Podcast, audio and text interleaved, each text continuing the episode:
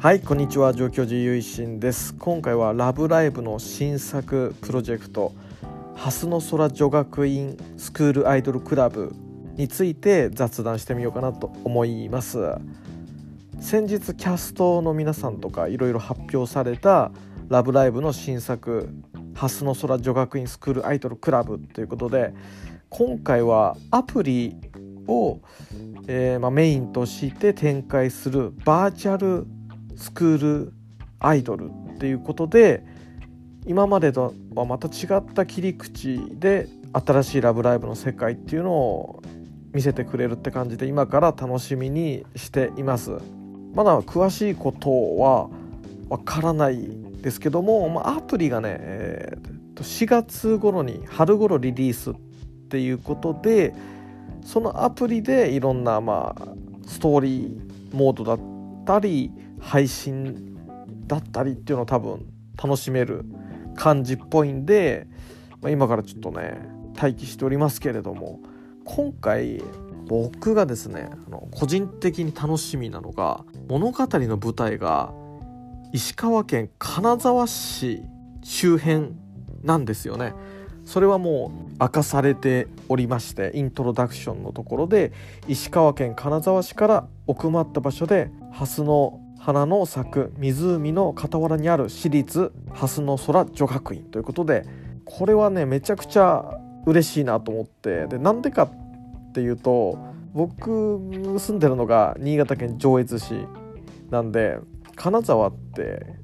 まあ結構近い近いんですよね。近いって言っても100キロぐらいあるとは思うんですけどでもこっちの感覚がすると結構近くて新潟市までは県庁所在地なんですけど130キロぐらい直線距離でありますんで都市と都市が結構まあ日本海側と離れててそれで見るとまあ金沢ってね結構隣の隣ってことでもないですけど近隣の都市っていう感じなんですよ。で今まで「ラブライブ!」の舞台って東京23区だったり沼津だったりするじゃないですか太平洋側で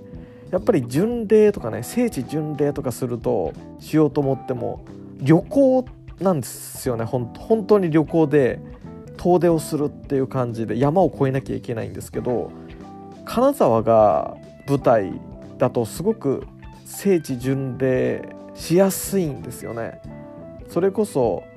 北陸新幹線使ったら金沢まで50分ぐらい47分ぐらいとかで行けるんで1時間切っちゃうんですごくあのそういうオタク的にありがたいなっていうふうにも思っておりますし日本海側で「ラブライブ!」やってくれないかなってやっぱり思ってたところはあったんですよ。日本海側ってやっぱどうしてもいろんなアニメの作品にしても、まあ、聖地となってるのはまあ太平洋側と比べて少なめかなってやっぱ思いますんで、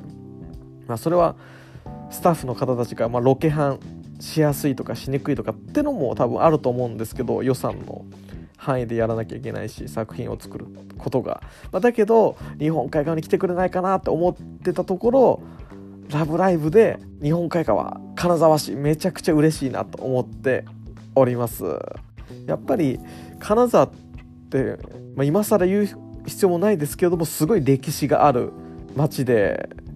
特に江戸時代までは本当に日本でも3本の指に入る北前船とかでめちゃくちゃ発展した大都市だったんですよねだからそのすごく歴史ある文化大都市なんですよねだからそうした金沢が「ラブライブ!」の聖地に選ばれたっていうのは順当というかすごく楽しみにしているなっていうところもねあります僕生まれは新潟市なんですけど新潟市でまあ日本海側で聖地になってくれたらっていうのも県民としてはまああるんですけどもまあ、このね本当にお寺のある上越市からも行きやすくなると思いますねも日帰りで行って帰ってこれるんで特にハスっていうとね仏教のシンボルフラワーでもありますんでこれはもうね非常にご縁を感じるところで今からアプリだったり新しいそういう発表だったりがこう明らかになっていくのが楽しみです。メンバーで、まあ、キャラクターでねさすがにまだ推しとかはわからないですけどもパッと見の印象ですよ。もう第一印象だけで言うんだったら青髪の村野さやかちゃんっていうちょっとクール系な見た目の子かな。それがなんか直感ではめちゃくちゃビビッとねこう来ましたけどもなんかキャラのそういう説明文を見ると不器用だが純粋な頑張りや真面目さゆえに他人を放っておけずついつい世話を焼いてしまうしっかり者だが天然な一面もっていうあことがあるんで今クール系だなって言いましたけど実際は違う違うのかな？クールっていうかおとなしいっていう感じなのかな、うん、だけどめちゃくちゃなんかいいいいデザインですね。ということでパッと見の推しは村野さやかちゃんっていうことででこれからねまたいろいろあ今4コマとかもね公式のツイッターとかで上がってましたけどどんなキャラなのかなってみんなそれぞれの動きとかが見えてくると思うんで個性とかが。そこでまたこう決めていきたいなっていうかまあ別に決めなくてもいいんですけど、まあ、やっぱこういうオタクコンテンツはね推しいキャラが定まるとまあ、羅針盤みたいなもんですから熱中する方向が決まるっていうかそれいうふうにそういうふうでこう楽しみ方が決まるみたいなところもありますんでグッズ買ったりとか。はい。まあ、って感じで推し活含めて、まあ、これから楽しんでいこうかなと思います。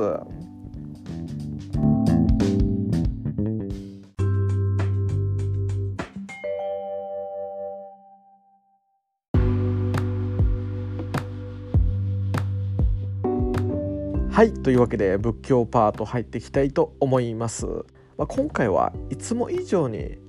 ゆるーくゆるーく仏教だったりお寺の話につなげていこうかなと思うんですけど基本的に今回は金沢市の思い出だったりの語りをちょっとメインにしようかなと思っておりましてというのも僕、まあ、結構日本中旅行したりとかするのが好きだったんですけど、まあ、最近ねコロナ禍で全然めっきり行ってないんですけども金沢市もですね10回は行ってると思います。とても綺麗な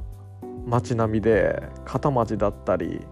高林坊はすごく活気があるし人通りもめっちゃ多いですよね。やっぱり北陸の中の首都っていうか中心都市としての性格があると思うんでそこはやっぱりその地域の拠点ですよねとなってるんだなっていうことが実際足を運んでみるとよくわかるって感じですね。兼六園といった歴史あるところから21世紀美術館といった新しい感性を運んでくれる場所だったりとかいろんな時代時代の最先端というものが集まっていて綺麗な街だなと思っておりますそうしたところでやっぱり金沢も結構「ラブライブ!」のお話から続けてなんですけどもリアルアイドルさんの結構そういうカルチャーも盛んだったりするじゃないですか親指プリンセスとか前見に行ったりもしてましたね対バンとかででラッセルガールっていう曲がめちゃくちゃ良くてライブでもすごい盛り上がった記憶があるんですけどラッセルガールの音源が手に入れられなくて音源が音源出てるんでしたっけねあれね。でもまあ、ちょっと買えなくて今売ってないかなと思ってるんですけどなかなかねまだ巡り合ってないっていう感じなんですけども。そうそうそう。表かほちゃんとかとねあのチェキ取りましたよ。まあ、何の話って感じですけど、まあ、そういうことで。やっぱりカルチャーとしてもすごく深みがあるしそういうサブカルチャーエンタメにしてもだからやっぱりね「ラブライブ!」の舞台に選ばれるってのは納得ですよねうんだと思うっすよねで僕が今所属している上京寺、まあ、親鸞上人のお孫さんの唯善上人が開かれたお寺なんですけども江戸時代に金沢の二俣本泉寺さんっていう本願寺の蓮如上人親鸞上人の孫の孫ですかね8世代目の方で蓮如上人という方がいらっしゃるんですけどもその蓮如上人の系譜を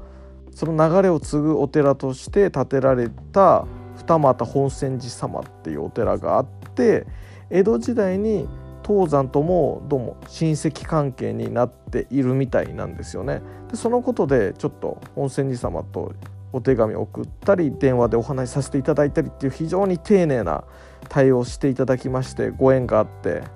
少しお話聞かせていただいたりもしたんですけどもだからもう決してこうもう無縁なところではないなってお寺としても金沢っていうのは無縁なところではないなと思っておるんですね。あだからこう何回も行っちゃうのかってねまあそれはたまたまなんですけども、まあ、そうしたこともあって自分の系図とかを見直して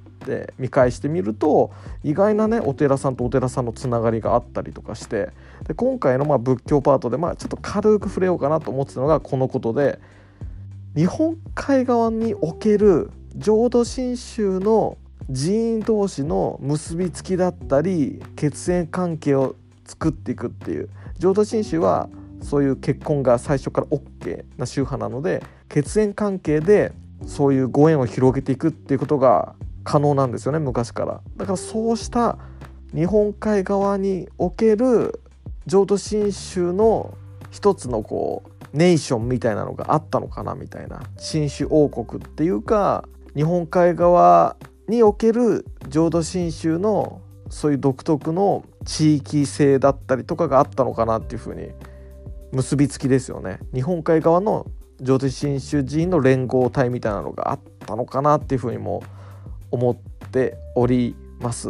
越後と、まあ、北陸ということで同じ古の国同士で特に飛鳥とかだったかな。それぐらいの時代は僕が今いる上越地域の久比木エリアっていうのは越中だった今で言うと富山県ですよね。越中だったこともあるそうなんですよ。でそこから分離して越後に入ってその後国風が置かれて越後の国の、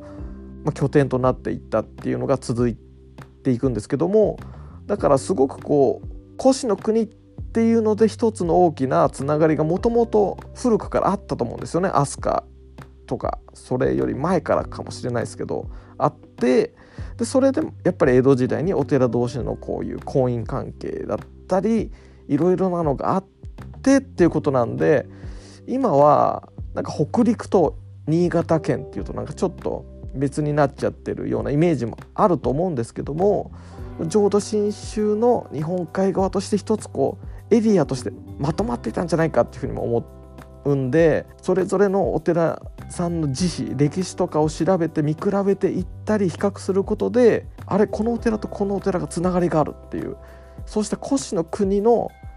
浄土真宗連合体の姿っていうのが描ける浮かび上がってくるかもしれないなと思ってちょっとねこの方面も個人的に調べてみようかななんていうふうに思っているところでございます。まあ、そうしたことで今回はまラブライブのね新しい舞台が金沢市っていうことで蓮の空女学院ってことでめちゃくちゃ楽しみにしておりますよっていうところから僕自身にとってのこう金沢市の思い出だったりお寺のつながりだったりっていうことについてお話ししてみましたそういえばあの京都とかにも行くことがありますんでその場合は金沢からサンダーバードで向かうことが多いんですけどその時にあの金沢駅のその電車が来る時のあのチャイムがめちゃくちゃ綺麗な音楽なんですよね。すげえなんかわかんないですけど FF っぽいっていうかすごい綺麗な旋律であのぜひ皆さんも聞いてみてください。って感じです。はい。というわけで最後までお聴きくださりありがとうございました。合唱。何万ダブ。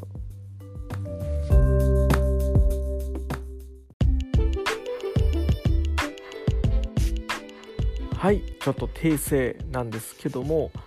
上越から金沢まで北陸新幹線だと片道1時間ぐらいっていうことでした。ポッドキャストの中で50分ぐらいってってるんですけど新高岡までがその時間で金沢はその1個先っていう感じらしいですっていうことでした。